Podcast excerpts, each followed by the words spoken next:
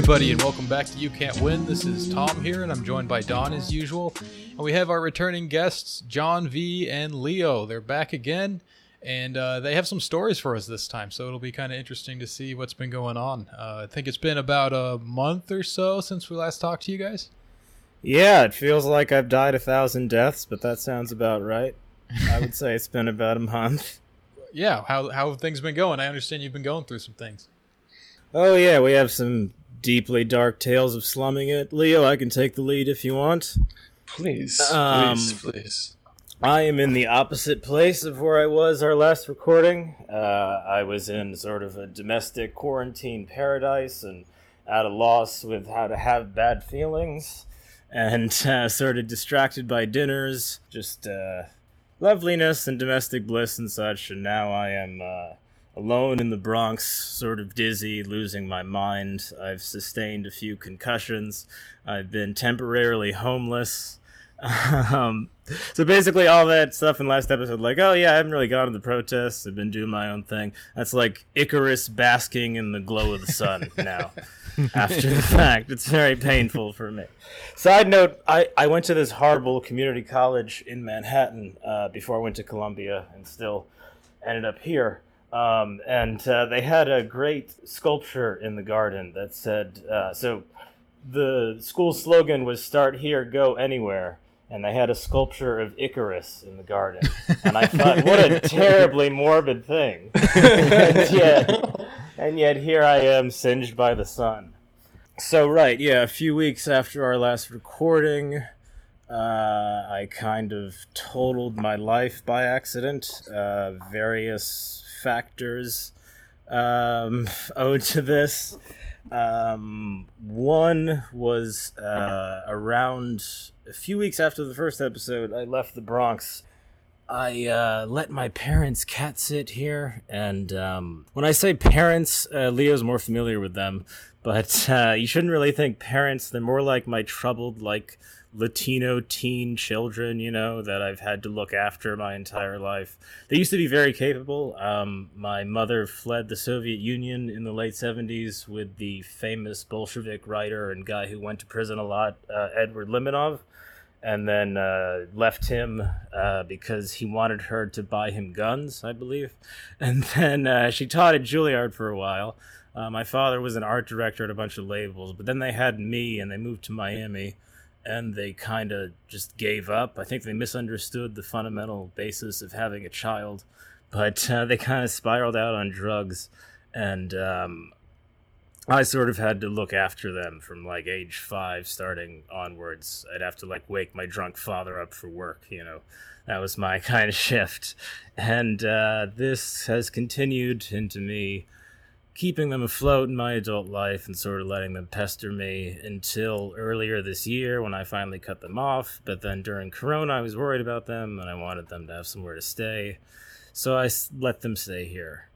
Um, this will Let come me back let to. me interject. Let me interject. what John won't tell you is that there's a 75% chance he's the bastard son of Edward Limonov. So people on the internet accuse everybody of being a Nazbol.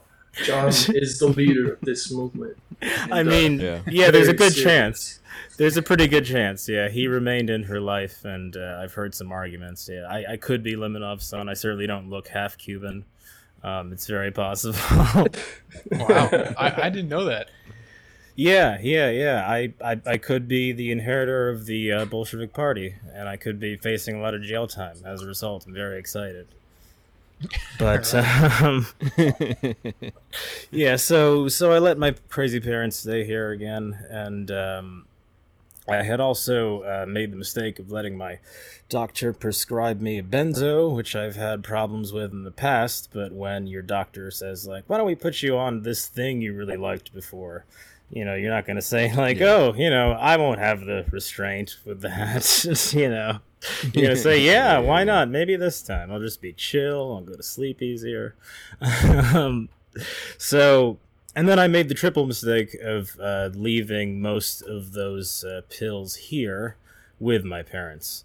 So this all leads up to um, a, a really uh, unfortunate day. Um, the previous night I had really annoyed the one I love by uh, getting upset at my hairline. I feel like I had a serious case of quarantine brain, which I will define early on as like the.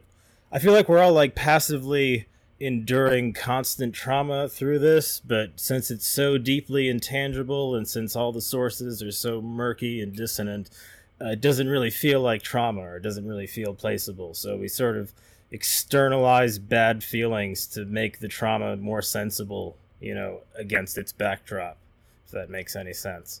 Um, but anyway, uh, we had our dumb quarantine fights, and then uh, she uh, wanted me out of the house uh, the next day just for some space. But this um, this happened to coincide with my uh, father taking like thirty benzos and relapsing onto alcohol and sending me death threats all day, and um, so uh, yeah I was fighting with my parents at the time, so I couldn't return to the Bronx. Um, my sole confidant at the time was You Can't Win alumnus Cameron, who has repeatedly asked me to denounce his appearance on the podcast. Although I like that episode, I felt it was charming. You, you, you got a nice portrait of Cameron's life where he's constantly rushed and it's somehow always 4 a.m. and he's always like one confession behind.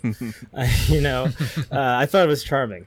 But anyway, he was trying to help me through this. Um, mm-hmm uh, I made a misguided attempt to stay in one of the spare bedrooms, and much like every attempt to stand up for myself in a masculine way, it totally blew up my face. So I was back on the street talking to Cameron. Uh, he was being very charmingly obliging, uh, sort of like uh, indulging my really stupid ideas. Like maybe I'll take mushrooms and just walk around all night, and then return to her really wise and he would say like, "Yes, I'd, I'd, I'd put that on the back burner, John. I'd, I'd, I'd try to find a bed first. yeah, yeah, yeah, yeah, yeah. Right. Um. So my phone dies while I'm walking to see a friend, and uh, I head upstairs with him. And uh, he has a very fragile fiance, and we had a very quaint conversation about uh, the weed we were about to smoke, and then we all got high, and then my friend started receiving death threats from my father, who had somehow gotten my contact list and sent basically all my closest friends like drunken, misspelled death threats unprompted. Um, and uh, the first time this ever happened, I was ejected from my friend's home for being such a bummer. He said, like, I'm sorry you have to leave. my fiance is very upset. He kind of took me for a lap around the block. But then I was just sort of like sitting on the sidewalk, and there were all these psyops fireworks going off around me. And um, I was charging my phone in one of the X phone booth now USB ports that they have around Brooklyn and uh, people like mistook me for a homeless guy and they were bringing me like sandwiches and gatorade and i couldn't refuse it because they already gotten it for me. I had my mask had fallen off at some point so i guess this uh, this helped the image. But um, eventually i found a really bougie hostel that uh, given quarantine and covid i guess is empty except of the locals of the of the very large housing project who deal drugs and then spend the money on like hostel rooms there. So it's a very funny like contrast of like dumbass airbrushed Andy Warhol stuff and like local drug dealers having yeah, a yeah. grill that never ends. um, so I'm drying out there for a bit and just trying to figure out what to do next. And I uh, I go to the uh, to the to the cops about the situation with my parents, and um, I talk to like a total asshole cop who who doesn't let me in the station, and uh, kind of like uh, doubts that my parents are so cruel. Many people doubt this. I feel like this is why I couldn't find a couch that night because no one could really um, understand what the fight with my parents meant. Like a fight with most people's parents probably means like a disagreement, but like one of my first memories is like watching my drunk father like stab a guy through the foot, you know, like some some Venezuelan drug dealer. Um, so uh, yeah, so uh, I am pretty scared of the guy, especially on uh, substances. Um, but uh, he sort of says like you know if you hit them, if they're over sixty five, it's elderly abuse. You know that'll be really against your case, even if it's in self defense. He basically tells me to like watch my ass. Um, so I come back here to the Bronx, and my parents are raging drunk, and uh, we get into a fight, and uh, my mother hits me in the head with a hammer, and I sustain a pretty decent concussion. Um, Yeah. and uh, yeah, it's it's pretty brutal. But um, what was more brutal is that uh, the next day, before I um, before I had cemented a place, actually at the third pimps, uh, Evans' uh, old room that he had moved out of. Um, I love the idea of Evan as this nebulous third character, like Godot of this podcast that never fucking happens because our lives are too fucked up perpetually. Um, but um, yeah, what was really heartbreaking is that like you know they they are old and they are addicts. So like the next day they kind of forgot giving me a concussion, and they were like, "Oh, where are you going? Why aren't you staying?" you know, it's uh, it's a it's a double edged sword. This this whole situation. That's Um, a very ironic response as a as a frequent recipient of concussions because you really you can't remember anything. it's true. The last concussion I had, I didn't I didn't go to the doctor afterwards because I was too messed up. And then like the next day I got up like bright and early and the first person I talked to I was like, Wow, I got so concussed I forgot I went to the doctor because I just imagined this whole scenario where I was to the hospital. It never happened. that explains a few things. I remember advising you to go there, but I didn't want to be pushy about it. And yeah. I, I honestly thought I'd been there. yeah, no, I took care of that, man. Yeah, they, they hooked me up. They, they put concussion pills right in my ear. um, right. Uh, yeah. So then I was staying at Evan's old room down in uh, Ridgewood with my concussion, and um, one of the nights I um, I was leaving uh, the subway stop, and uh, this seemingly nice, seemingly homeless guy uh, who i- immediately introduced himself as Mike Covert uh, asked me for a cigarette. So I bummed him one, and he was talking to this nerdy couple. And That's C O V E R T covert. Yeah, Covert yeah. affairs. Yeah, my yeah. television Yeah. show. Yeah, yeah, definitely, and and, and keep that in mind because that comes in some covert affairs. Um, so he's he's talking to this nerdy couple who seem to be having the same problem that I'm having, which is that, uh, or rather, who seem to have had the same problem, which is that uh, the the woman's father had threatened the boyfriend with uh, death threats, and they had gotten power of attorney. So I thought, oh, these are cool people to talk to about my issues, you know, concussion logic. Uh, so I sat there with this homeless guy and this weirdly nicely done up couple uh, smoking a cigarette, and then he uh, said we should go down to the unsurveilled, like secret area of the subway platform and smoke a joint. And I thought, oh, okay, cool, I'll do that with my covert uh, concussion logic again. So we all go down, and I notice that only Mike Covert and I are smoking the joint, and that the couple immediately leave us. And then Mike Covert turns to me, and he says, uh, "They don't smoke no weed. They don't know that I smoke crack. They don't know I suck dick," which I think is a haiku. it's pretty, it's pretty beautiful. I think after the fact, but that's why he's my Covert. Um, and he keeps uh, it on the low. he keeps it on the low low yeah yeah um and then uh fucking he starts with the you know the the come ons and the you know you have pretty lips and you know grabbing of my jeans and i'm very uncomfortable but also you know he's a big guy and i have a concussion and uh he pulls out a crack pipe and then he pulls out his slimy little chode, and then he hits the crack pipe, and he begs me to touch his chode. And I'm thinking again of my father and all the violent outbursts he had, like breaking windows with crack strength. So I just, you know, I grab his slimy chode, and then I run up the fucking stairs. And uh, so this is how I became gay through a concussion, basically. That's what Evan summed it up but um, yeah, that's why they call him Mike Covert. And I, I, I was watching him at that subway stop, and I noticed that there were other like you know handsome, twinkish, semi-Latino guys that were getting him sandwiches. at the local deli. And then I noticed that he had a home very close to his spot. So fucking Leo, if you ever make it to New York, you and I are going to Mike Covert's spot. We're blowing it up, man. We're gonna Yeah, fucking we're going. We're going full burn notice. We're, gonna we're going full fucking burn notice, dude. We got a burn notice on you, Mike Covert. You're blacklisted, and then the C four goes off.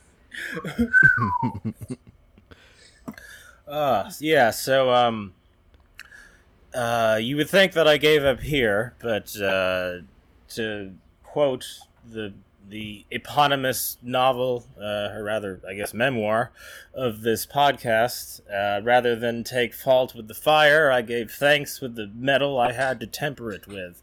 Uh, quoting uh, Jack Black, author of You Can't Win and star of School of Rock. Uh, so I, I, I, I kept this very. Can't stop the school of rock. That's my favorite song from School of Rock. You can't stop the School of Rock. That's it's the best one of all. Because it's funny Um, and true. Yeah. Miranda Cosgrove's breakout performance in School of Rock will go down in the history books as one of the best performances by a child actor in a musical comedy. And you can take that to the bank. Um, right. So continuing down my horrible black hole, I uh, I start drafting a restraining order with the footage that I have and I guess you know unending history of toxicity, and um, I stay a week at Evans and then I help him pack up his room, which. He said he had packed up, but when I got there, there was like a literal fireplace just full of like ancient art books that he had just abandoned that I had to box up for him, and a bunk bed that was the height of Michael Jordan, which you can only reach by like a series of like wooden platforms and like a really tough pull up. So Evan's a cool hmm. guy, ba- I think Evan stays so ripped. He's doing pull ups just to get into bed. Just to get into bed, brother. That's a Do true pimp. Remember, like the the the sweet spot in your life where you're like, say, twenty two to twenty five, and big art books. Like this is my Gustav Klimt book that weighs fifty pounds. Like you just needed to get as many art books Yeah, as you could yeah. to show girls who came over. You're like, oh, I got the Klimt. I got it all, baby. Just leaf through it and enjoy this marijuana cigarette. Maybe we do something else. I don't know. You ever heard of Basquiat, baby? Oh my gosh. He was an intersectional motherfucker. That's what I can tell you. He was one intersectional motherfucker, man. All right, back to your story. Oh right, yeah. Back to my back to my decline and fall. Um, right. So uh, so I help Evan box up his stuff, and I say a hearty fuck off to Mike Covert and take my last trip up to the Bronx. And there's a few more brutal days of endless fighting and uh, trying to get them out. And finally, they abide. Um, they didn't tell me they had the power put in their name, and they had it shut off for two days. So I was just kind of like in a in a fucking like sweaty fugue, unsure what to do. Um, they came back, uh, I guess, the second week of July, and we had one last horrible fight. And they threw my phone somewhere, and my father curb stomped my concussion into the fine parquet floor. So that was re exacerbated. And um, I woke up and couldn't find my phone, and no one was calling me anyway and then I tried to plug in my laptop, and that was dead, and the charger seemed to have gone. So I just decided, fuck it, why don't I just go off the grid and just sleep for the next three days? Which I do, and then uh, I finally get enough metal to go to the Apple store and return part of the charger, which is a nice little dystopian portrait in this too. They have like guards from Rikers set up at the Apple store, and they have like these unlabeled fever guns that are shaped like guns from the future, and they point them at your head, and it supposedly takes your temperature, but it could be doing anything. They could be like testing heart attack guns, and we won't know until like two weeks from now when I and Oh. like 300 other people drop dead suddenly, and we're all marked as COVID deaths. You know. Speaking of the heart attack gun, I have a little insight about the latest victim. Later on, we can come back to that. Yeah, yeah, yeah. Let's save that nest egg. Um, yeah, so I, I'm basically just limping around with a concussion.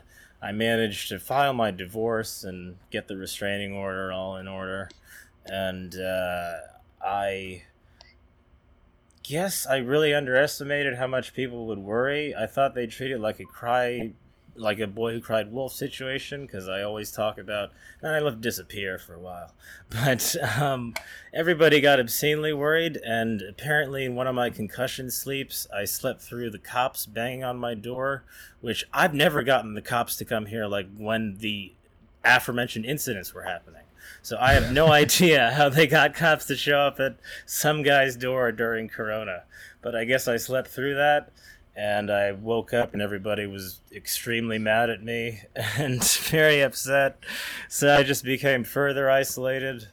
Um, and then I I don't know what's been happening, but I I like I'm in like this weird like complete quarantine isolation fever mess like i've been tested especially after all my homeless incidents um, and i'm negative but i'm still like really dizzy and i have like anorexia nervosa the the the spiciest illness of all and Mhm. um, uh I'm a, I'm a, I'm a, anorexia.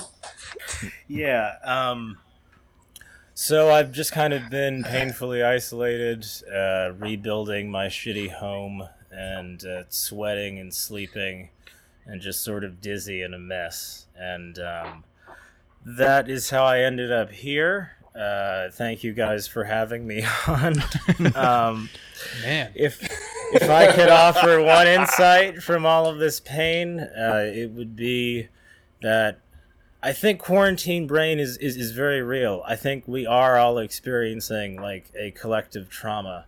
And um, Don, I actually quoted you by accident to my shrink. I didn't realize what it was from, and I looked, and it's from like a Letterboxd review that you wrote about a superhero movie about two years ago. But it's something to the tune of uh, I feel like sometimes we get so wrapped up in justifying the argument of our points, we forget a much higher unity that lies above us, and uh, uh, in the process, sort of fall back on warped, outdated perceptions of one another. And I feel like we're more at risk of this than ever, given the ongoing and seemingly endless uh, madness. So I would say um, everyone should be extremely gentle with one another. I, I feel like. People are taking their own lives for granted and the fragility of them given the mass death and uh, collective trauma occurring around them. But uh, everything's still just as fragile in light of that perhaps more so. So be gentle with each other make an effort sing supreme's ballads to each other in the evening whisper Yeah. sweet nothings. Just be very gentle Do something constructive with your weekend. And I think I think John's parents could take some advice that I believe Don also wrote in one of his earlier songs, which is no sex, no drugs, no drinking. At least I can fucking think.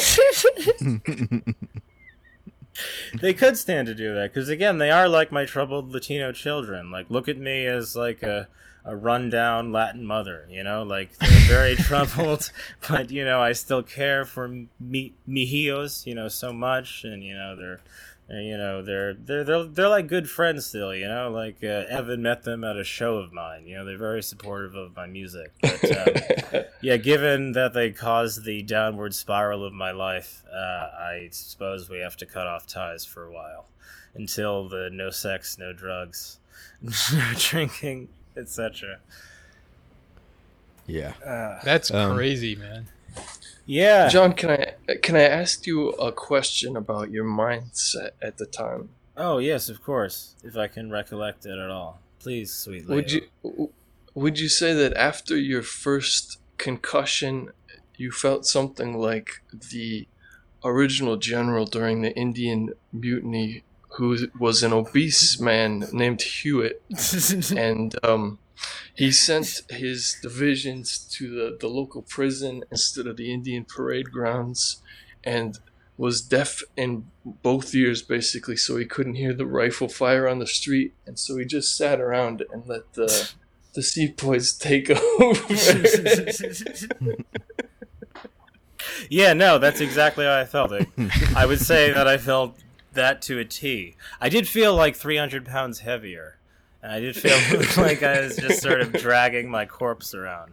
I sort of still feel that way, but rock bottom is where things happen. You know, that, that's this is where possibility occurs. Lightning may strike yet, and um, I'm glad to have Oh. confessed it on a intersectional faith podcast, so you guys can have independent prayers for me. That'll do a lot for me. Yeah. I'm looking for outrage here. You know, expanse. You know, As Klaus Nomi said, lightning is striking, striking again. again and again. Yeah. Uh, John, have you had like medical attention to your? Oh yeah, um, Yeah, I had okay. medical attention to the first concussion, and then it's just been hit a bunch more.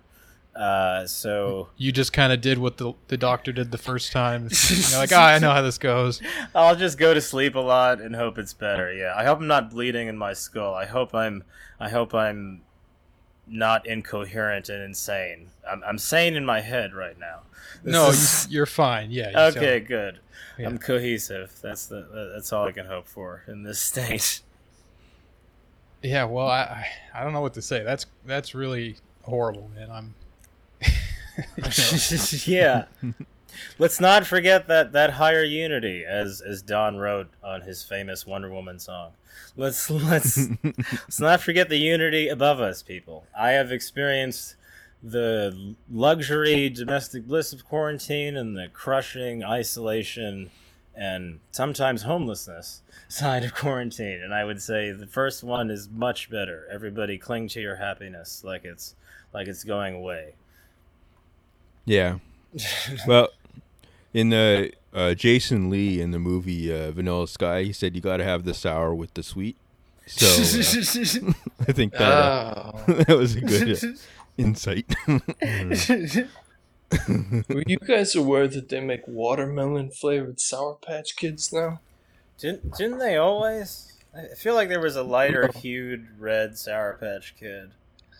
That was uh, dragon fruit. Oh yeah, that was yeah, that was actually jackfruit. Right, I forgot.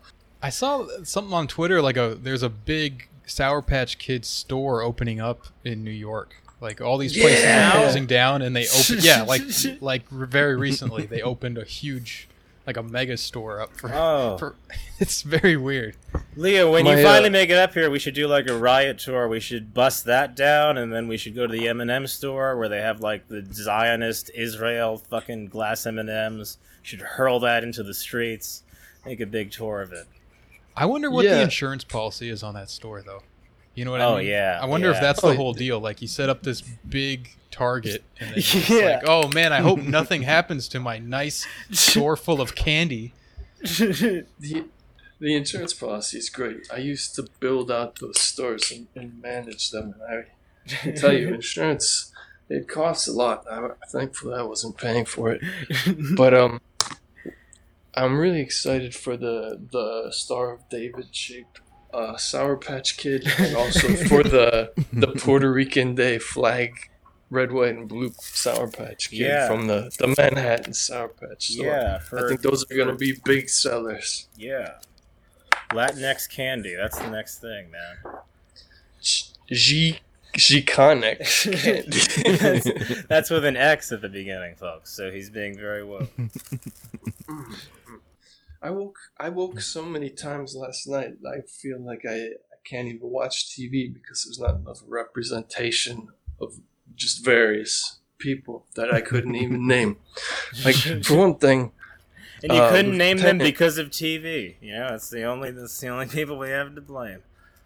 you have so many people in the Lucknow, well, the former Lucknow residency, who just they don't get a platform like your your David Corden's.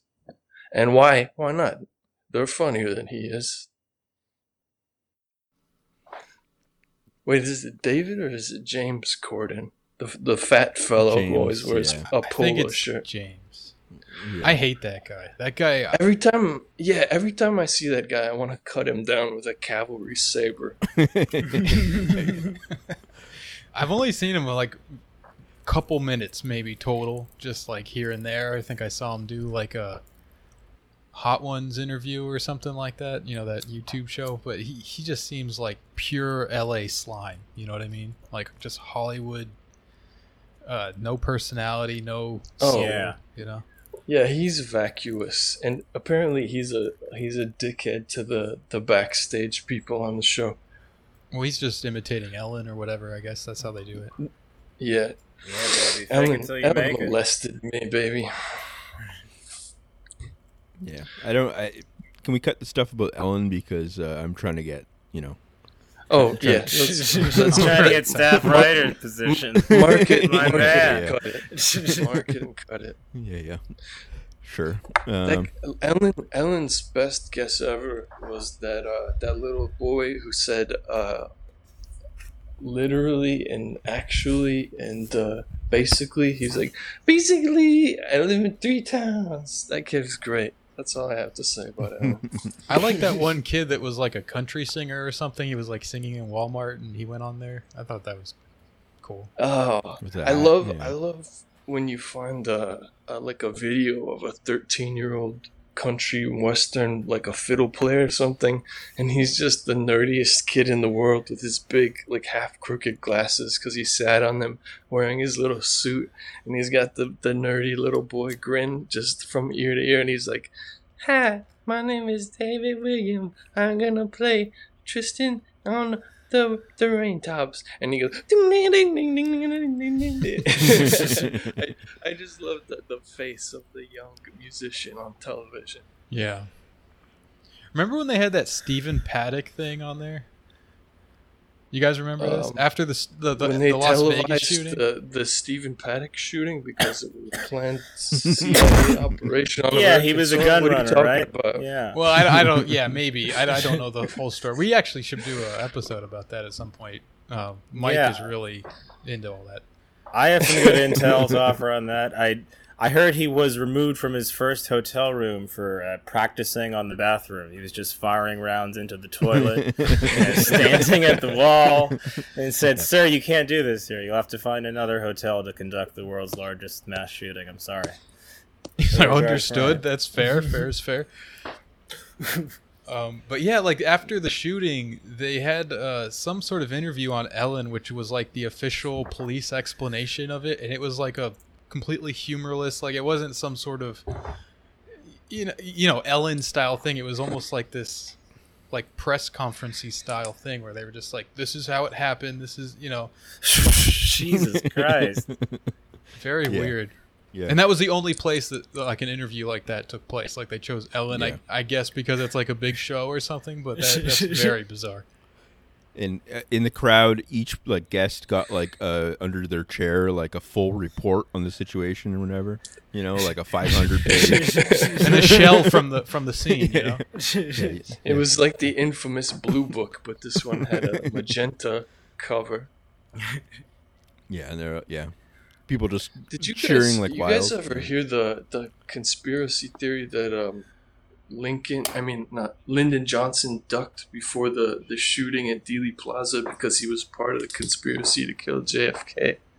I, have heard that he was he was made aware of it. I think that's actually pretty well confirmed. But um, Yeah, the like the theory is that some Texas oil men wanted to get rid of him, and um, the CIA obviously Dulles and the CIA did because he was curtailing their power, and they had a ton of expendable Cubans to use, and they had this sheep dip double agent guy in Oswald. Or I mean, yeah, in Oswald to be the fall guy, but. Back That's to the not show. what I heard in the official Ellen press conference about JFK assassination. I'm going to have to say, this is all news to me.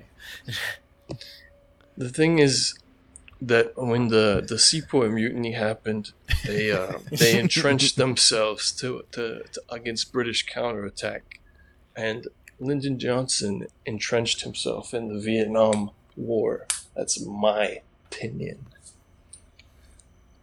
That's fact. Um, I'm just gonna run to the washrooms quickly. Sorry. Um, if you guys want to take. a Me break, too. I'll be right yeah. back. Okay. Everybody's taking a break. How you doing, Tom? You still in quarantine heaven? Oh Talking yeah, I'm from loving hell. Yeah, yeah. I feel bad Hold for you. I'm like, this is why we need a thousand year quarantine. You know, everyone just never go outside. Nothing bad can ever happen. yeah, you and I were both shamelessly posting, egging on a second wave. Now here I am, washed up in the middle of it. Yeah, are you gonna be all right? Like you, you doing okay with everything? Um, I'm I'm holding up okay. Um, I uh, I am kind of physically debilitated, but still like drywalling my apartment and making it nice, even though no one comes here except the cops. Apparently, you got to make it nice for them. You know, gotta make it nice for the NYPD. You know, our boys in blue. they Yeah. appreciate a good drywall job.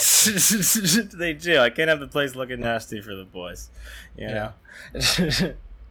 but um, Well, you'll yeah. heal up. You know, all that kind of stuff. I, I imagine will, will get better Yeah. every day. You know. Yeah, and I think folks will turn around. I imagine they're all listening to this in like a Forrest Gump cinematic situation, seeing the breadth of my tragedy and clutching their hearts fondly.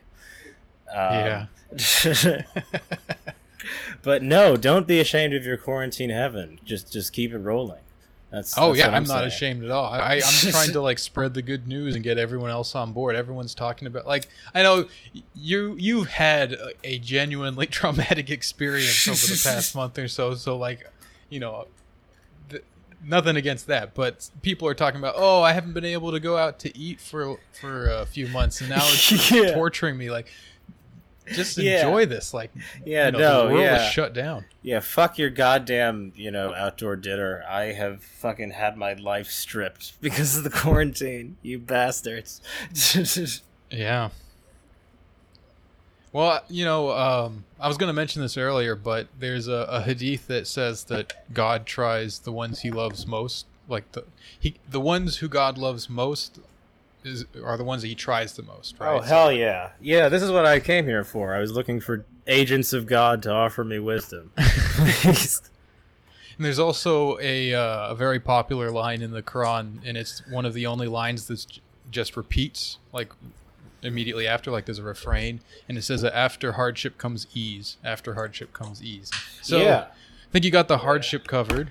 Yeah, definitely. And I have gone from hardship to ease. That was episode one to two. Now I'm hoping Pimp Chronicles guest episode three to four is my next come up. You know? yeah. got the got the blessings of Muslim Tom and and His Holiness Don. You know, that's that's a lot to have behind you. Yeah, inshallah. Inshallah. Inshallah. And Felix said he would shout us out once we got our thing running. So yeah, yeah. Nice. We, we we definitely should have it soon because uh, I need to fill my hours with something. and we were working on it. We we, we have been scripting uh, a few things. We're trying to. Uh, up the production values and up the efforts and try to make something out of it, I guess.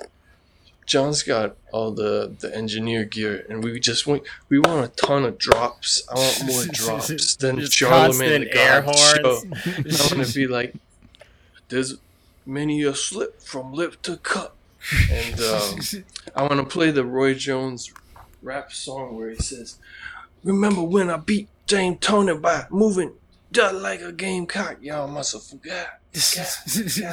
Ding, ding, ding, ding. Yeah, yeah, there's gonna be a lot of that. Yeah. That sounds It's- great. yeah. It's gonna be chaos. I am back. Oh, Welcome welcome, back. back. Okay. Do you want to jump back in or? Oh, we're we're deep in the waters, baby. We are. We yeah, are I don't, I don't even it. know what Okay, we were talking about when we left off. So I, I don't know. Maybe we'll just keep that in. we're, we're talking about we're talking about Ellen and uh, Oh, right. and her uh, investigative journalism. Yeah. I guess she's in trouble now for being mean. Yeah. Another powerful thought- woman taken thought- down. Yeah, she seems to be like a sociopath Yeah. type. Legitimately, yes. I used to love her comedy as like a kid, like a as like stand up stuff. I just like thought it was the best ever, and uh, eventually I figured out it's just her doing uh, what's that guy's name? Uh, Bob. Oh, I don't know. Not Wood. Something Wood. I Uh, can't remember his name. The, uh, I, I think I know who you're talking about. Um, It's like there's like a he had his own TV show. I can't remember. Bob like that. Newhart. Oh man. Bob Yeah, Bob Newhart. Newhart. So so anyways, if if you if you listen to her comedy, it's just the exact same as she's just ripping off Bob Newhart. 100%. Jesus. And uh, which, I don't, but uh, I mean like the the the way she does it and stuff, like her characteristics and whatever. But like, uh, anyways, but but I but I still love it like at some level. Like I just I'll always love that comedy, no matter how many times she swore at us or whatever. So yeah, that's my. Um. Yeah. So why don't do you want to Leo? Do you want your tales of woe or you okay? Just Yeah, I have No, you don't know if you can woe? follow that. but- I think I, I think I'll save my tale of woe. There's there's a little too much police involvement at the moment. Oh yeah, Sure. I have the Okay. blessing of my parents Sure. not knowing how to use computers, so I doubt this will ever reach them. yeah. yeah. So, but John too. Like you, I, I always feel like you know. Tom asked about the medical stuff. I always feel weird asking that as Canadian because it's like you know, we get like yeah, like in New York. Are there like clinics you can go to to just follow up on some of the stuff, or is it? Oh yeah, like, no, there full- are very uh, loaded, Nightmare. like Yeah. nine-hour wait free clinics, but they do. yeah, exist. Doctor Covert. yeah, they're they're mostly for women and Yeah, yeah. children, but uh, they they allow scoundrels like me. Um, I'll be okay. I have the blessings of you can't win behind me. You know, Yeah, very powerful prayers coming your way. powerful prayers.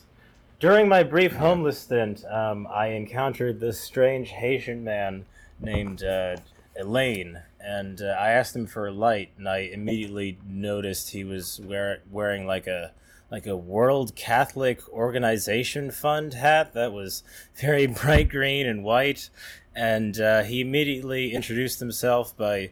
Uh, and I want to steal this. He like apologized for having a very high IQ, so like his his his wisdoms might pass over my Yeah, yeah. head um, which he had a lot. He he said he worked at the largest bank in New York, which I guess is J.P. Morgan, but he wouldn't name it.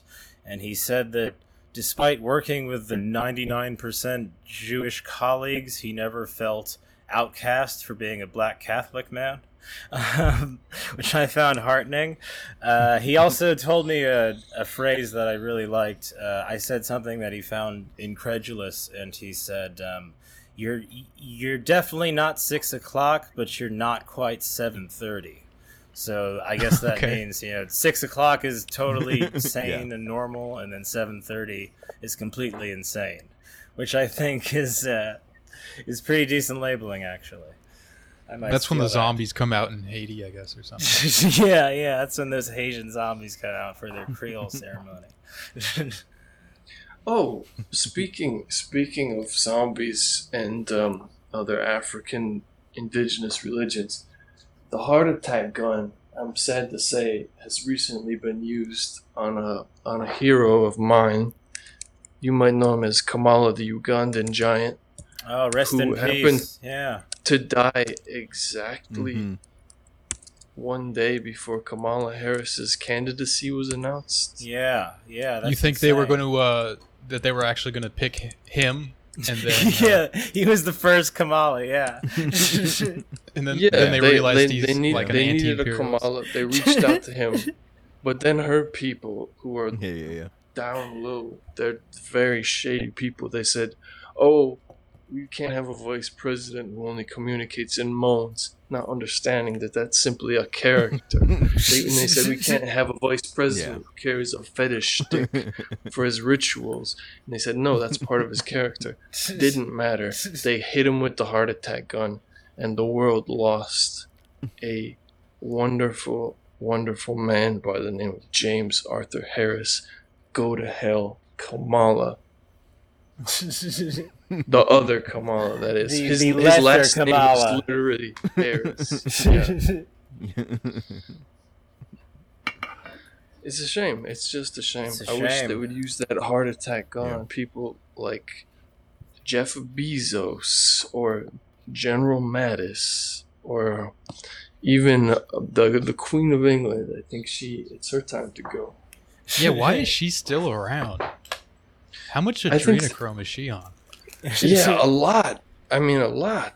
They they had a whole children's hospital for molesting kids, so they probably stockpiled it. yeah. Yeah, the whole it. situation with that in the UK is uh, it's incredible. Like the, if you start looking into that, it's it'll you know you'll spend the rest of your life digging around Yeah, because it's like every little it's- school and every charity and all. It's Oh it's yeah, insane. Jimmy Savile's just the tip. It's insane. oh yeah, yeah. So the next two hours we might do of the show on uh, the Kamala Harris pick and uh, you know uh, the ins and outs of that, and we'll kind of game out of the next, you know, all the elections. You know, I'm I'm kind of optimistic about uh, Harris. I mean, I, I I still think Trump is going to win. I, I don't think any of this stuff matters until like November, and then Trump will just be like, "Hey, everybody, another twelve hundred bucks," and then uh, Oh yeah, you he's gonna he's gonna Yeah. buy the votes and it's gonna work. Yeah. There, there's a rumor that it's, it's going to be seventeen hundred this time. There you go. Honestly, if if he sends me seventeen hundred and promises to stop destroying the post office, I'd vote for him. Yeah, I mean, I'm not gonna vote, but yeah, I I would feel happy about that. you would support him. yeah.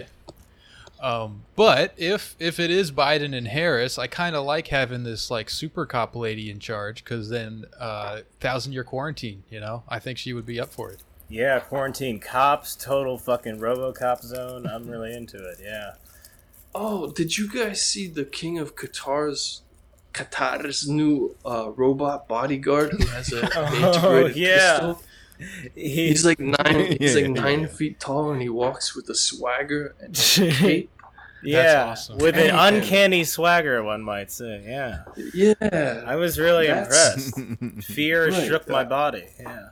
Who do you want to shoot you for breaking quarantine? a a humble man, uh, some some some thug, or a brilliantly programmed robotic bodyguard the size of a of a Holstein cow? I hope they like have some really witty like one liners programmed in after he murks somebody, just like "Have a nice day" or whatever. You know. Salam alaikum. I love those uh, those Gulf monarchies because you could have said anything and exaggerated to the point of just absurdity. I mean, that's already absurd, but like you know, as much as you can imagine, and it would be completely believable. You know, like you can't like outdo the absurdity of what they do. it's fantastic. One of those princes made a made a, a replica of a jeep that actually drives that's the size of like three office parks stacked on one another. They just have fun out there with their, their limitless money and their slaves. Yeah. yeah, they have fun. what was the name of that like city that they're gonna build of the future, whatever in Oh. Saudi Arabia? Neos or something? Neom, I think. Neo. Neom. Like Neo Yeah, yeah. with uh, like a biome for Yeah. Neos or something. I don't know. Yeah. Yeah, yeah, yeah. Yeah, I don't think that's Yeah. gonna happen. I don't know. That's that. That is a good. I don't know. Uh, maybe they had quarantine brain before us because they're like in like just uh, their own little bubbles in the in Yeah. Saudi Arabia and stuff. So they've just been spinning out, and they like someone gave them ten billion dollars, and they're like, you know what? We should build Neom in the desert. People were like, okay, I guess, I I've- guess so. Some some don't friend of the prince or some prince must have gone to a European architecture school because the rhetoric rhetoric is exactly that. It's like Neom is a cognitive city. It's a bold and audacious dream. Uh, yeah, I mean, I don't know. Those guys have some kind of future sight. They're so deeply spiritual and religious. You know, they're really tuned into the logic of the universe. I, I they can understand how things are playing out. They're like 50 years ahead of everybody. well, you can't mess with success. no, you can't, especially not with a nine foot bodyguard standing by. The truth about Neom is that if you're gonna if you're gonna get a citizenship pass, you're gonna be engaging with pioneering community of dreamers and doers. the fact is, Neom is an accelerator of human progress, being built from the ground up as a living laboratory, a place where entrepreneurship will chart the course for a new future. It's a lifestyle experience. Yeah. Oh yeah, and if you're not engaging with that, uh, what are you engaging with, huh? Man, I can't wait till Americans start getting shipped out there to live in shipping containers and stuff to like do graphic design and stuff for like young startups and stuff. like living Oh, next yeah. to some Indian family. Send me out there, baby. Ship me to Neo. I will volunteer. You can do the music You- at some strip You mall over there. have to uh, you have to design the the arm graphics of the long sleeve tee of some Saudi prince's streetwear line. yeah. Sign me up, man. I will put This has a- graffiti all over his shirt. Mmm, graffiti. It's such an interesting art form. I think we should put it everywhere. Yeah, I'd I'd like a graffito at, at my own personal home. I'd I'd like graffiti murals of Andy Warhol surrounding me and looking down at me in my room at all hours of the day. I one of the the worst albums I ever listened to was uh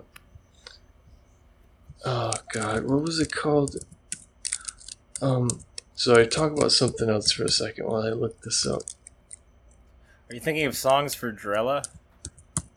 No songs for Drella is a goddamn terrible album it's really horrible. Yeah, it's like a it's a musical made in homage to Andy Warhol by John Cale and Lou Reed, but it's like just really embarrassing and like the songs are all like like comical caricatures of like musical type sing-songy garbage like when you're growing up in a small town when you're growing up in a small town like oh okay here, here's what it is it's called Cronenberg on Warhol and it's a two CD album and it's just got David Cronenberg basically saying Andy was a guy who didn't love the spotlight. He'd love to sit back and then there'd be a there'd be a guest that would be like, "Hey, I'm uh, David Alan Grier from In Living Color. Andy inspired me so much when I saw that painting. I thought anything is possible." And um, they, then there was the song "Flaming Star" by Elvis Presley.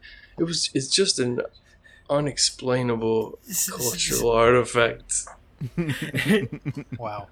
Andy Warhol would definitely work for like the Saudis or the Emiratis or something today. Oh, Oh, yeah. yeah. he would. He, he'd get like the um the calligraphy with the lion and the sword, and he'd put that on a big digital display that would ripple. It would be uh, fantastic.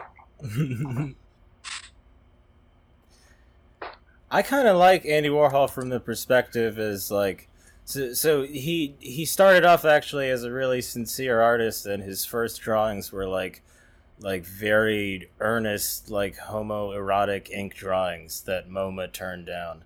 And it was only after this that he started doing like the opposite like like the opposite of like traditional American masculine uh, abstract expressionism, which was like a little frilly gay boy, you know, doing like Campbell's soup crap and stuff from his advertising portfolio. So like looking at him is just like a like a wounded prissy guy who decided to get back at the art world by fucking it up for several decades. I think makes him a more sympathetic character. yeah. Yeah, that that uh yeah, that's more appealing to me, yeah. yeah. You know, he just wanted vengeance. I feel like Andy Warhol would redesign the the Saudi national costume as well as the army uniforms, and it would be like a, a really interesting mix of of high technology and traditional Arab looks. and they would like it would, they would they'd have a lot of PR photos with them in it, and people would be like, "Hmm, that's the place where everybody looks so interesting."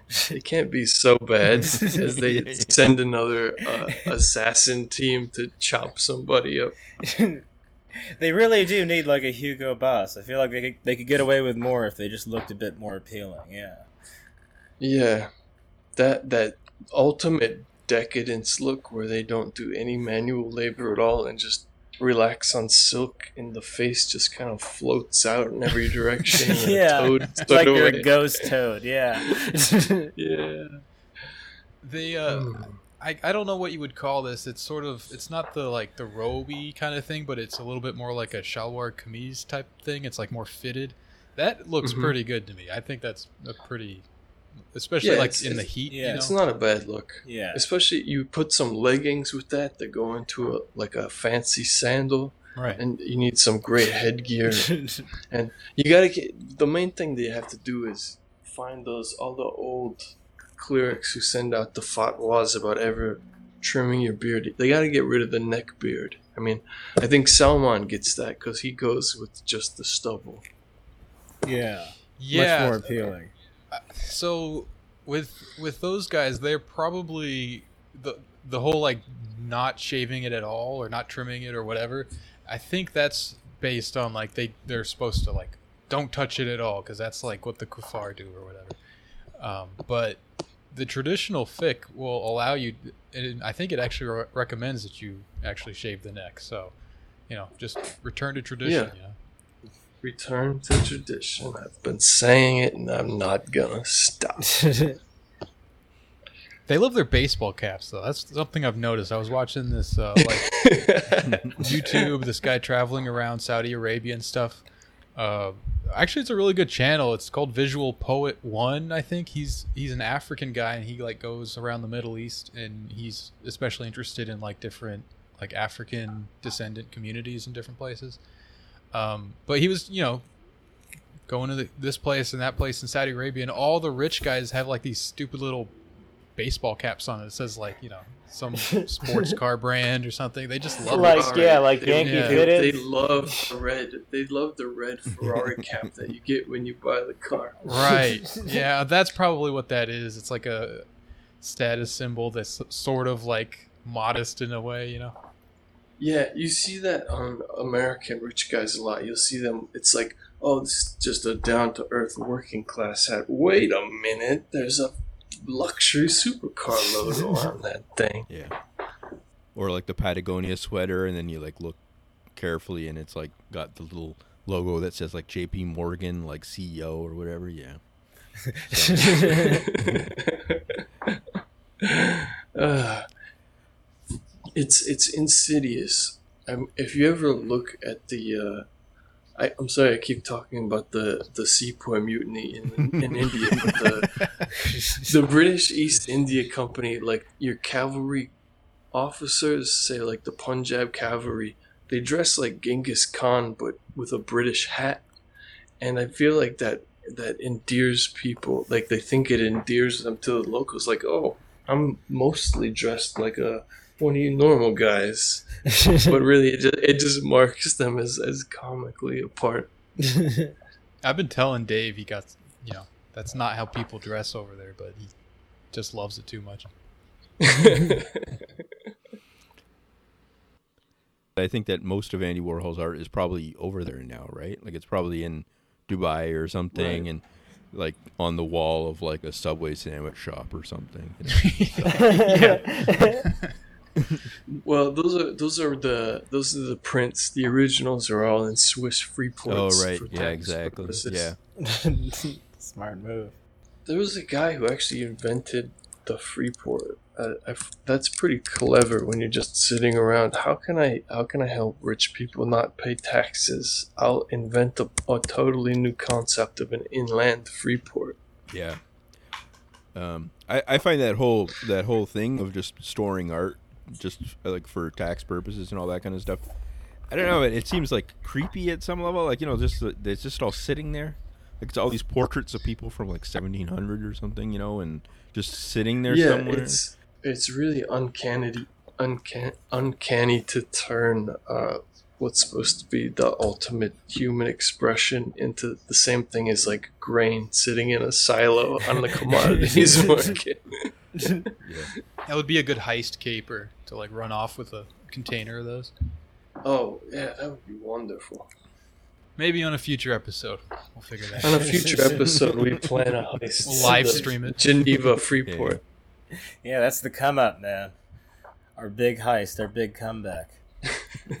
Remember when they couldn't find that, that fake Da Vinci, the Christ the Redeemer thing that sold for the record amount, and it turned out it was on uh, Bin Salman's boat. It- he just hung it up on his boat. it was supposed it was supposed to go to the Louvre Abu Dhabi, which is a ridiculous museum. But yeah, he just put it up on his boat. Yeah, those guys have too much fun. They really do. I mean, th- they're wearing sandals for the most part, so they're feeling the breeze. I- a lo- yeah, they're just in mild paradise all the time. Saudi princes are a lot like Jimmy uh, Jimmy Buffett fans, except their you know their their uh, personal wealth is in the eight or nine figures instead of six. Right.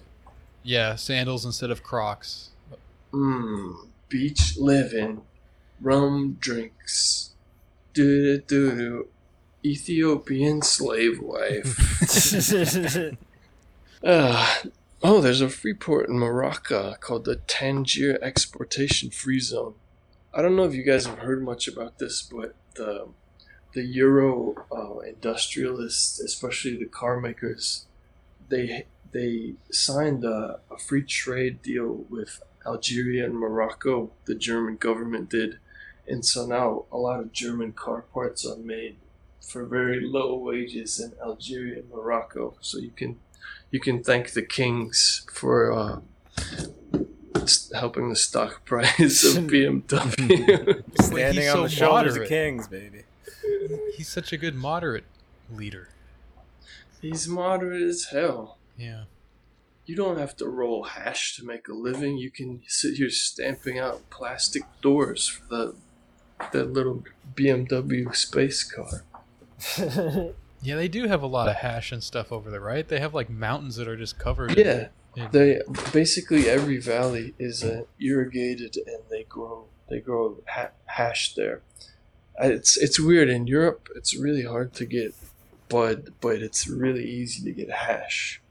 Yeah, yeah. When I was living in Europe, you could only get like trash weed with seeds in it that had been stored in the back of like a convenience store for a while. But hash was was everywhere. Yeah. Yeah, India was like that too.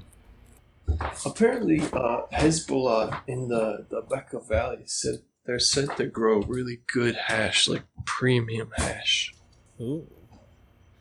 I mean, just another reason to support them. yeah, Actually- I was gonna say. I had a block put on my, my bank account because I sent uh, Elijah Magnier. If you guys follow the, any of the like the war news in the, the Middle East, he's connected with all the the top Hezbollah people and top Iraqi people. And I just I sent him like ten bucks so we could keep reporting, and my bank account got flagged like I was funding terrorists. Wild. Yeah. Uh, You should be able to send anybody lunch money. I think, like ten bucks isn't going to anything. Yeah. yeah, you you you can't even build a roadside bomb for ten bucks. I mean, Yeah, buy a couple guys a shawarma. Like, what's the big deal? yeah. The only time weapons were that cheap was during the um, American invasion of Iraq. Saddam emptied out, you know, hundreds of millions of tons of weapons and just kind of put them along the road so people could cache them away. Everything the must geniuses- go. Like, like uh, Tommy Franks and General Mattis were like, no, just ignore those. They- They won't matter because we're gonna tactically win with ultimate force. So the, the the insurgency just had all these free weapons to take. It was it was great. That's I mean, kind of like when nothing they set out the bricks during the protests and stuff. exactly. I don't think there's any decadence or decline in American military leadership.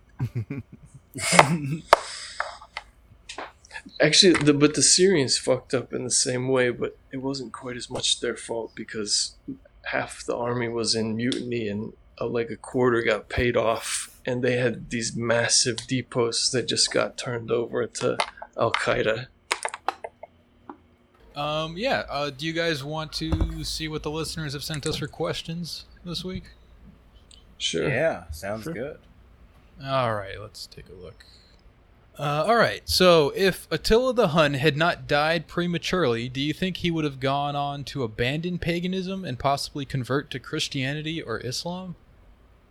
I had I don't know. He was he was a little bit more hardcore than the rest of the guys, but it seems like if you need to rule a settled population and you're not just gonna leave like leave the locals in charge like the Mongols did in China and Mesopotamia, you eventually have to at least pretend to convert to deal with all these settled farmers because they just they're not going to understand your crazy pagan animist beliefs and they're going to get upset Yeah.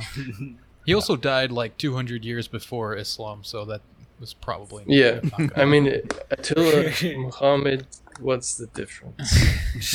the difference is that Muhammad did not alter his teeth to be pointy, and he did not have a skull shaped like a corn cob due to being strapped to boards as a baby, like Attila reportedly did. well, that's one of the reasons Islam was revealed, you know, to fix things like that.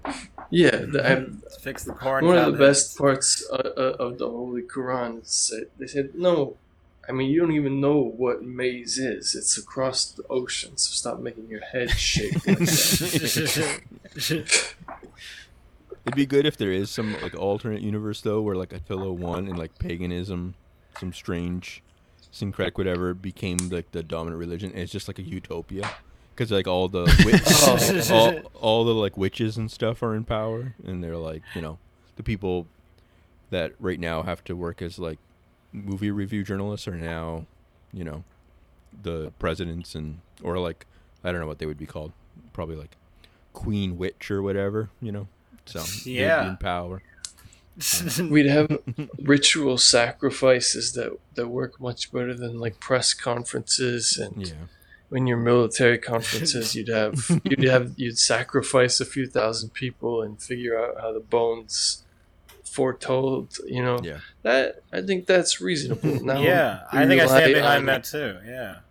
they they say they have all these AI models and spatial intelligence, but what it comes down to is like Fred Kaplan's nephew writing a paper at the American Friendship Peace think tank, and they just do whatever's in that, no matter how stupid it is. Well, the the thing about all that kind of like Mesopotamian paganism and stuff, it looks good on paper, but in practice it just doesn't work. You know, it doesn't fit with human nature. Yeah. I believe Michael Jackson had a little song about that. His question was why. Why? Why tell him that it's human nature? Uh, all right, next question here. When will you guys read Kurdish leader Abdullah Öcalan so that you are no longer ignorant stooges? I guess soon. Jesus Christ. Uh, this is a lacerating question. Yeah, that could be a fun episode. I think. What do you think, Don? yeah, yeah. Isn't he like somehow indirectly based on Murray Bookchin or whatever that anarchist guy? Yeah. I don't know. That's his. That was his base. Although, I don't know if it was under pressure from the security forces, but he sort of renounced the democratic anarchism, and he said that I don't know, like the voting was the way to go in the future. I don't exactly understand the story on that. Don't they kind of like rebrand their whole ideology like every five, ten years or so? Yeah, I mean, so I guess you need to do that when you got the gray wolves on your tail, and you're always just trying to pretend to be somebody else, so you won't get your head blown up Yeah. in the nighttime. They're always like changing the flags and stuff whenever like some ambassador from a superpower visits. Like, "Oh, we love democracy." like, okay, Americans gone, Russians coming. Oh, we love communism. You know. That's a nice, whimsical way to live life, you know? I think I stand behind that. I think it was it was funny what the infamous Brace Belden said about Kurdistan or the the the, the PKK area, not the not the Barzani Talabani clan uh, kleptocracy Kurdistan. But he said it was basically just a Stalinist Yeah, yeah, state. everything was everything was run by the top down state control. Yeah. That's all right. That works all right. No problem Yeah. with that. Yeah. It was one of those situations where people overseas are reading all these things being like, "Oh yeah, it's like uh anarchist collective and everyone agrees on everything and it's perfectly and then he's like no no no that's not that's not what they did you can't like you can't you can't run a war by uh you know i don't know like Yeah. defunding the police in in kurdistan or whatever so yeah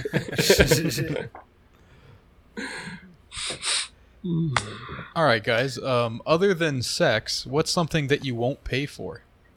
Uh, razor blades Oh yeah, where, Just- where do you get razor blades? at the store. I just, I, I just you don't don't give pay them for any 'em. money for them. You're the reason I have to buzz an alarm at Walgreens to get blade refills. You son of a bitch. I was wondering about that. What about you, John? What what shall you never pay for a game? I'm struggling to think of something I wouldn't waste my money on. I, I, I've really thrown it at everything at this point, with great satisfaction. Um, How how about horse milk? The Huns like to drink a lot of horse milk. Would you pay for that? I Or would you mean- get it free? I mean, through through force, would would I would I fight the Huns? No, no, you can just get it from any old horse. You don't Oh, need to oh travel. yeah, you're saying go to the source. Yeah, well, yeah, that that's that's horse milk for life. I'm definitely picking option B there. So yeah, horse milk. I guess that's my answer. Thank you, Leo. Um, I would say for myself, uh, I won't buy gifts off uh, women's Amazon wish lists because I feel like I feel like there was like a certain point where I could have gone down that road pretty easily. I could have just ended up being one of those Oh. guys that's like buying Oh, fridges yeah. for people or something, and then instead, That's You know, your that's your strong. sweet road not taken. Yeah.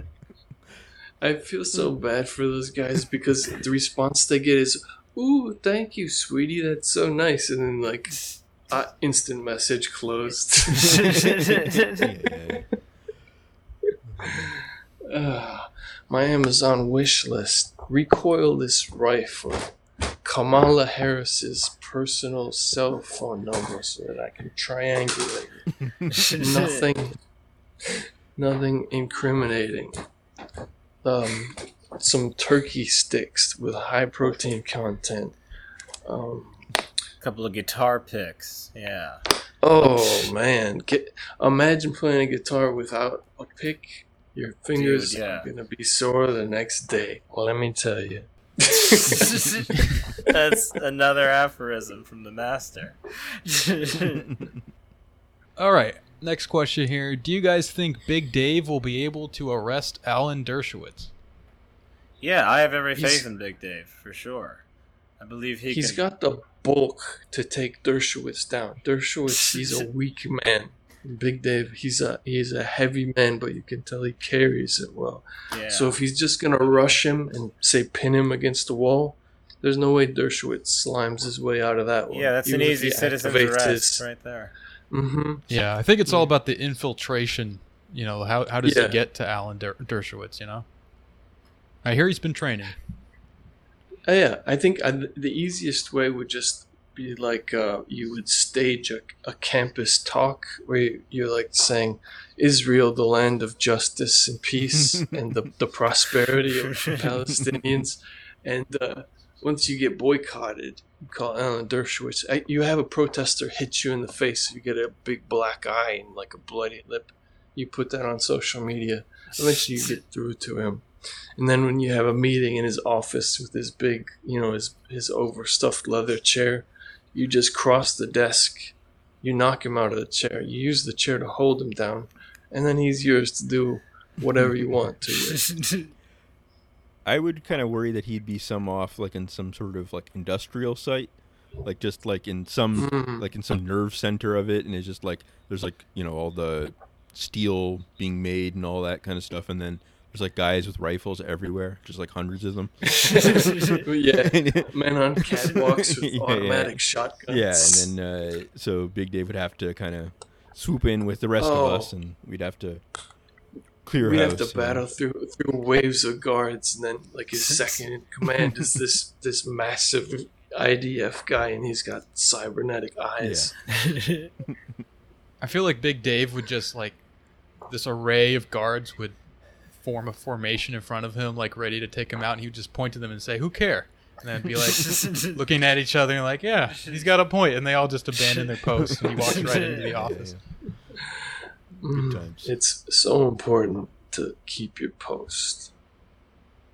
Um, okay, here it says is frequent uh, YCW guest Ed Buck doing a bit.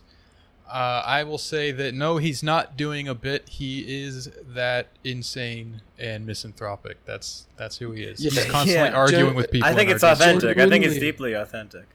Oh yeah, Like out, outside of people who make the the fast food parking lot YouTube videos, he's probably one of the most hateful men in America who isn't like a military general. and that's why we love him. You know, uh, ba- basically we have to do this show and have him like have this outlet, or else someone's gonna die. You know, it's kind of yeah, he's kind of holding so. you guys hostage too. Yeah. yeah. So we, we appreciate that people are listening and kind of uh, you know keeping that at bay. It's a lot like how um, Pablo Escobar had his own personal TV reporter, and he and if anybody else came around, he'd shoot them, but he would he would tell her his his innermost thoughts in exchange for sex and, and favorable coverage. Is drinking directly out of a blender cool, or is it just a little too gross? I think it's cool. I think, I mean, yeah, it's all right. A lot of blenders they don't really have much of a, a lip, so you're gonna dribble Yeah. your, your, Yeah. your smoothie right down your shirt. I guess if you're shirtless, you're doing some nude bodybuilding, and you just want to chug the protein. That's fine. Otherwise, I say, get yourself a nice a nice glass. nice glass or cup. Yeah. Yeah. Oh, use a cup. Some people, some people use glasses. Actually, my I to make fun of my girlfriend briefly. The other day, she asked me for a glass cup, and I thought that was that is the very glass's full name. Actually, yeah. it's like Frankenstein's monster. You know. yeah, the glass cup. It also sounds like the uh, award between two like low level English football teams. Every year they play for the Yeah, yeah. it's the glass Warwickshire cup. and Heathstead. The glass cup. Of course, created by local glass magnate George H. Harloway, whose glass factory was exported to India in 1981. Uh, this question says, "Have either of you ever been to Texas? If so, was it nice?" Uh, speaking of Texas, we are thinking about moving the podcast down to Texas to avoid all the taxes and stuff that we have to pay up here in uh, Illinois and in Canada. So, kind of doing the, the Joe Rogan move. Oh yeah. Smart. Uh, we're gonna move Yeah. to Austin and make ourselves like a roller derby podcast, and like I'll be uh, dressing like uh, you know with the flannel, um, uh, uh, rockabilly look kind of thing. And really- Nice. Brother, You- We have to a- do two like things. A We have purple to- flannel shirt. we have to keep Austin weird, and we have to find Kony. You know, I, I've I've been staunch about this for the past decade. yeah. I'm gonna keep repeating these two things. Uh, the main problem I have with Kony isn't that he kills so many unarmed women and children, or that he has child soldiers. It's his blasphemy. He's simply not. He's he's he's simply teaching a heretical version of Christianity, and that's not acceptable. And if the Vatican wasn't busy funding fascist death squads, maybe they could take him out. Yeah. He's not. Yeah. sho- he's not showing humility. That's the big thing. Yeah. that yeah, that's the that's the big thing. The other nice thing about um about Texas is that you can drive through Amarillo, that area, through the Indian reservation at, at like ninety five miles per hour, and there are no police, and the the toll's only ten cents. But then once you get near the uh, the cattle, the feedlots, it's the worst smell you could imagine, other than maybe like a rotting corpse right next to you. You drive for two hours and all you smell is rancid cow shit in the sun. It's it's incredible. Like we put it in the emptiest part of the country that's not contaminated by nuclear fallout, but it's there and it it is foul. Yeah. But Houston, Houston's a great city. They got donks in Houston, and like if you're if you're a, a black woman and you got some thickness, you could make 400k a year dancing in Houston. That's and I think that's good. You want to provide for the for the for the women. You don't want to make them work at Subway. Yeah, I hear Hu- like weather in Houston is just horrendous though. Oh yeah, it's miserably hot and humid. Yeah. Absolutely all the time. I spent a little bit of time in Texas, and I I enjoyed it quite a bit. Um, but I didn't go to Houston. I, I like it. I was in those areas where it's like dry, and so the heat was bearable. But I, if it was humid, I, I that would just be insane. Yeah. I've always romanticized like fleeing to desolate West Texas and like living in a field with horses in complete mystery, but uh, the rancid corpse smell, I think, is now turning me off. Thank you, Leo. Oh, Well, we'll You see just about need- next month. You We'll see need what to head just to head south. Oh, You'll- oh, okay. fine. There we go. Great. You can complete your hermitage. you can bond with horses I'm with bond horses, with all the like, horses, man. just like you're in um, what's that Malibu rehab called? Um, There's Uh, a Ford? Malibu equine therapy rehab. yeah, the Malibu horses. Is it Crossroads? Crossroads. Crossroads. Malibu, Where Motley Crue Where the real to get- to get cowboys go. Hell yeah, Yeah. dude. I, who do you think is going to be the closest figure to Attila, Attila the Hun in our lifetime? Because it, it, it can't be Omar al Baghdadi. He didn't do anything as funny as getting a letter from a, a princess and destroying a, an empire over like this pretend proposal for marriage. AOC. We need somebody. Yeah. Yeah, think it's AOC is going to be become like the drone queen of the world. Oh, oh. Slag, slag, Slay. Exactly. Slay, hun. So you guys, let's see. Well, three of us have girlfriends or ex-wives. What do you guys think is up with with women loving these drag shows and now like these voguing competitions? Why are they so steeped in nostalgia for like black street kid culture of 1985? I don't understand it. I don't want to think about it. I just kind of chalk it up as something that I'll ne- um, just a mystery. You know. Women are mysterious. That's true. What do you think about it, John? I think it seems campy and it's it has a vaguely celebratory uh, atmosphere to it, so I think they're just drawn to it. But yeah, I don't quite understand it either. I I think it's a sort of imagined nostalgia, maybe for like a, a sort of unknown John Waters era. Oh, yeah, that's true. And women, they want that cred now. They want to know the words they use so they can feel like really cool while still being, you know, intersectional allies. yeah. But uh, I, I think it's something like women really want to, to listen to, to black stand up comedians who are really funny and say, like, they say bad words, but then they also give great self help advice. But for some women that's too it's too raunchy now that we've become so puritanical so they need a safer version of that like if a gay man is saying it it's it's it's less dangerous to listen to Yeah. women also like to play dress up i mean that's an obvious part of it Yeah. That's a huge portion. and uh i mean I, I don't know i guess maybe people who were born before the aids era they they want to know what culture was like before gay men were afraid to have like sex with 50 men in a bathhouse every single night i don't know what what about you don what's your opinion on this No, I think you got most of it. I don't know. I uh, I, don't know, like uh, Covered a lot of ground. Always.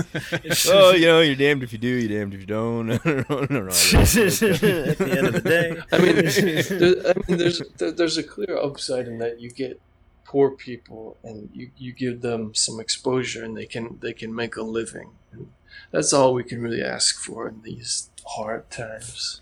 Yeah, I know. I think it's. I think it's what you're saying is that it's like the being able to um, take the words of gay men and black women and things like that and uh, be able to say them at the office. That's the Yeah. that's like They, the, That's all all. that sweet that's all anybody really Hell wants to do, you know. they just they want to be a part of it.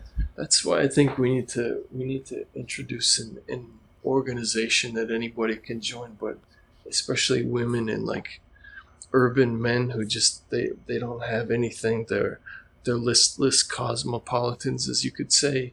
When we give them uniforms, we say we need you to enforce the public morality, and you know just see what happens. It always comes back to giving people uniforms with you, Leo. Well, I mean, That's the heart of it. Yeah, looking good. Yeah. looking looking good, feeling good. You know, looking cute, feeling cute. It's true. It works. It's it's a fact. It's a Yeah, I'm- I- formula. yeah. I'm just ob- I'll- observing I'll the go to principle at play. uniforms. You know how everybody sort of incorrectly talks about Nazi uniforms being designed by Hugo Boss, and that's why they're so cool. Oh, is that not true? Yeah, I thought that was true. It's- you should have called me on that earlier. when you went it's You so- look outside. like a fool. they, they manufactured some stuff, but it was designed by somebody else. But the reason why they always look so sharp in photos is that every company had their own tailor and cobbler, s- so that like e- even small units could always get their shit fixed, so they were looking perfect. And like even they took them in deep into Russia, and so they still have cobblers making their boots shine and look beautiful, Wow. and have, given the given the taper and. Uh, fixing Personal the sleeves on the cobblers, brother. uniform. Hell yeah. Yeah, yeah. It's That's, the upper that echelon. a, that is VIP right the. Nazis were uh, they were an interesting an interesting people. I'm glad that that none exist anymore, and um, there was no secret Nazi uh, West German government that still exists. yeah, I'm glad they haven't reclaimed a bunch of Poland very quietly. Well, 2020 isn't over yet, but um, yeah, that that sounds a, a little bit like uh, unnecessary to have personal cobblers and stuff with all the units. But you got to figure that's yeah, that big- feels like wildly inefficient for for for such famously especially for Germans, people. right? Yeah. yeah.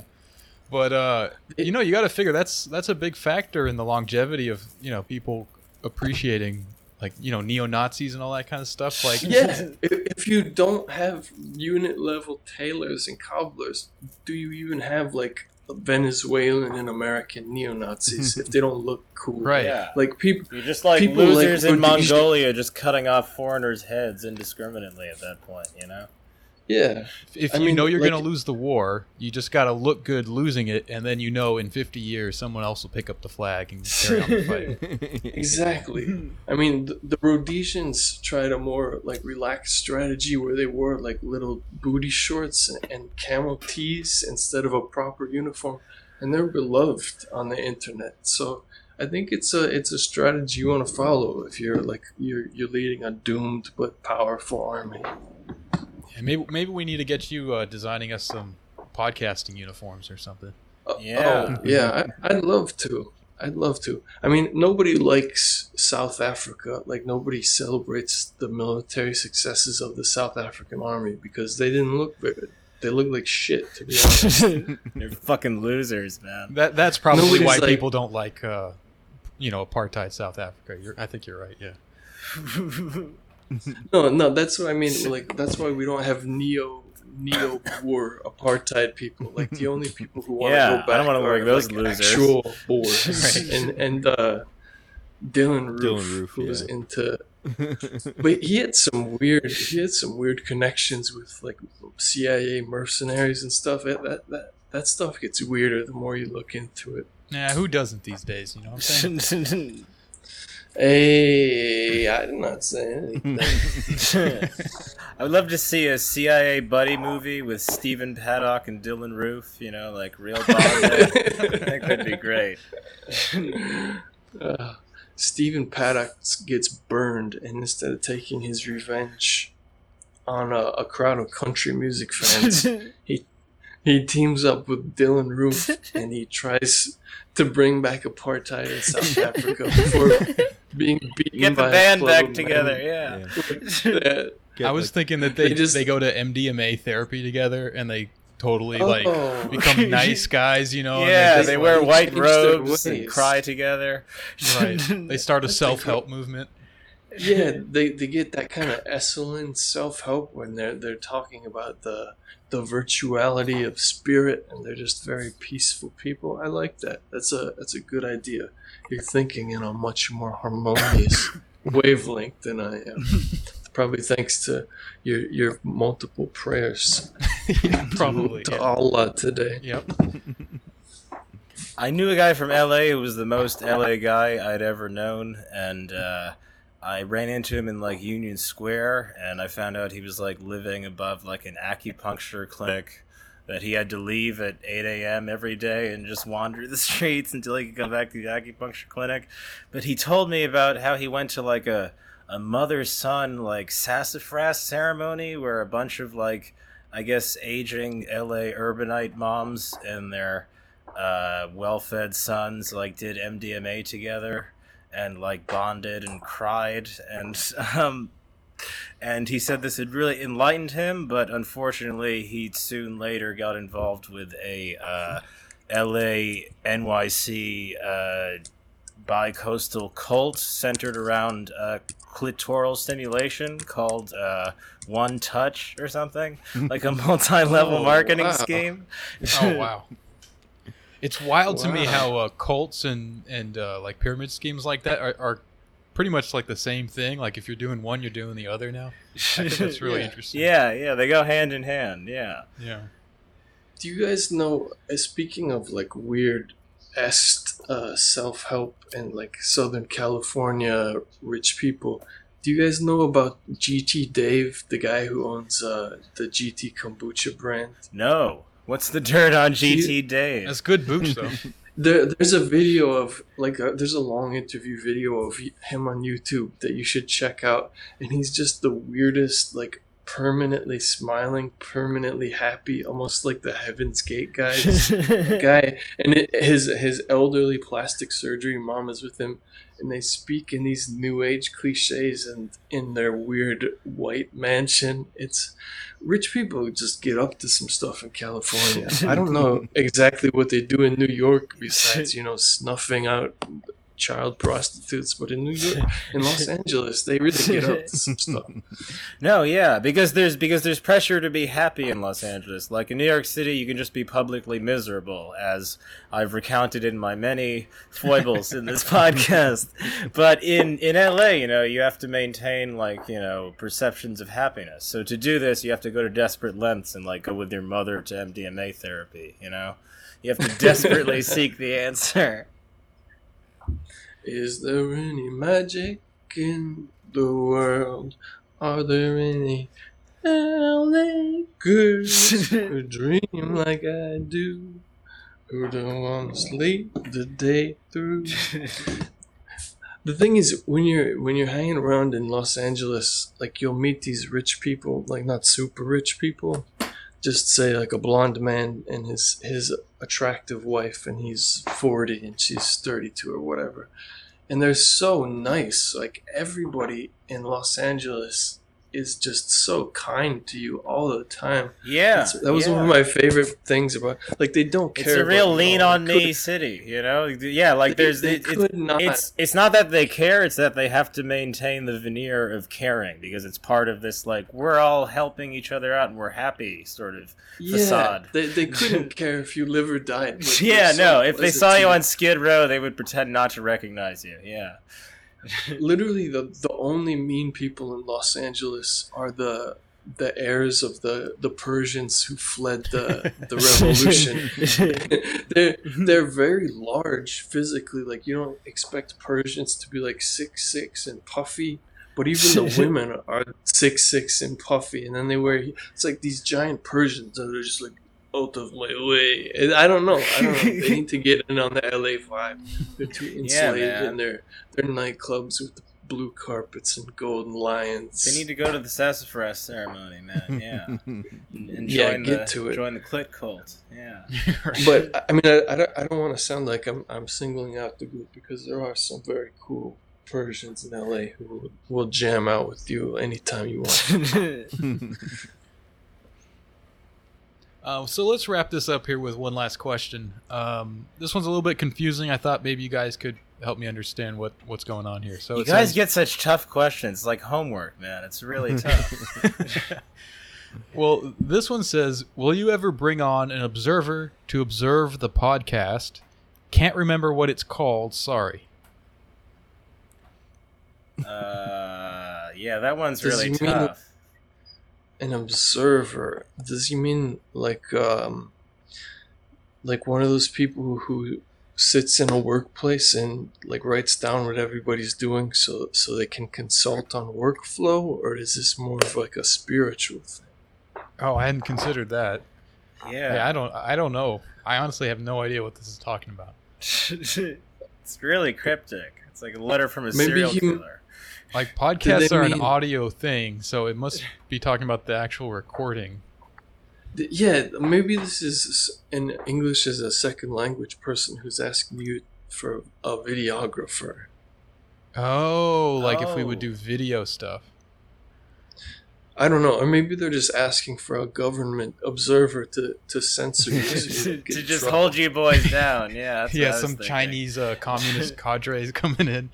I was thinking of like a psychologist or something, like trying to monitor our health. Or, Oh, please no. assess No, no, no. you in I was real thinking time. more like a Joycean, like a ranger type character who you guys would just like speak to like separately, and then that person would like coagulate your thoughts into the podcast, which I think is a pretty good streamlining idea, if just for the avant-garde aspect of it, you know? That could be good. yeah. yeah. Then we can record separately too, so we wouldn't have to actually talk to each other. We just yeah. That that that cuts a lot of the fat. Yeah. See, I knew this would be a productive question to ask you guys. yeah, there we go. we are generators, all right? That's why we live in Neomi. Yeah, Neo. Neo, right. We're actually, we're, we're some of the creatives of Neo. we are the And, working um, minds that make up the neo-urban lifestyle and flavor. the vice architect for Neom, Henry Drury Harness. Well, actually, he's the vice. He's the vice engineer, not the vice architect. He's asked us to take the lotus position among various um, compass points that line up with the Earth's natural ley lines, which they will not tell you about in school, and just feel the vibe. And if we're picking up good vibes, the observer feels the vibe, and the next observer is going to catch that feeling. But if it clashes with their own feeling, they'll know they're not vibing, and there's got to be some changes in Neom. Yeah. This is, you got to I mean, change this, up the you vibe. wanna, if if anybody is like 17 in high school, you're listening to this podcast, you want to know what you're going to do for a job, observer Neom. it's really what you want to aim for. Sounds good. yeah, that sounds good to me. Yeah, well, thank you for uh, sharing your tales of woe with our audience and. Uh, Oh yeah, and- no worries, man. It was it's it's great to voice it. I still got friends in high places. Um, I'm still taking prayers across the spectrum. You know, Sure. Catholic, Muslim, uh, really extremist sects. I'm looking for like uh, Lutherans, Renaissance ranters, stuff like that. um, no, but I think I'll bounce back. I always do. Um, Leo, you once shared a beautiful wisdom with me when I was really down and out about a year ago. Uh, something about uh, how we're masochistic phoenixes who uh, rise again just to die and rise again. Do you recall this? It really stuck with Yeah, I, I, I can I can explain that. That's a family philosophy. yeah. My my very own dad, who was a sailor in the Navy, he's got Navy style tattoos, but his coolest one is of a phoenix hung in a noose with X's, With X's for eyes. for eyes, yes. This really So- stuck with me. And I, and I described it to my, my actually my, my friend Bernard saw it, and he's a very poetic. Shout outs to soul. Bernard, And he- a, a, a, a real and he said- that's the masochistic phoenix dying just to rise again. That's so beautiful, beautiful. beautiful. Yeah. Love that. All right, guys. Well, yeah, thanks for coming on. It was a pleasure. It was such a We love pleasure. you. We love you so and to all the fans, We love you so much. We we we want to make sweet R and B love to you in a jacuzzi. We're just so thankful. check out the Pimp Chronicles when it premieres in 2027. no, it's premiering soon. We're we're gonna get it together. Sure. Well, gonna- whenever that yeah those come out, we will definitely uh, do a proper shout out and everything. yeah. Hopefully before our fourth guest appearance. All right, guys. So if you enjoyed this episode of You Can't Win, you can subscribe to our Patreon and get a second episode every week, as well as access to our Discord where you can chat with us in our community. And don't forget that we also have a Curious Cat where you can send questions anonymously. The uh, Curious Cat is pinned to the Twitter account for the podcast. So thanks for listening, and we'll catch you again next week.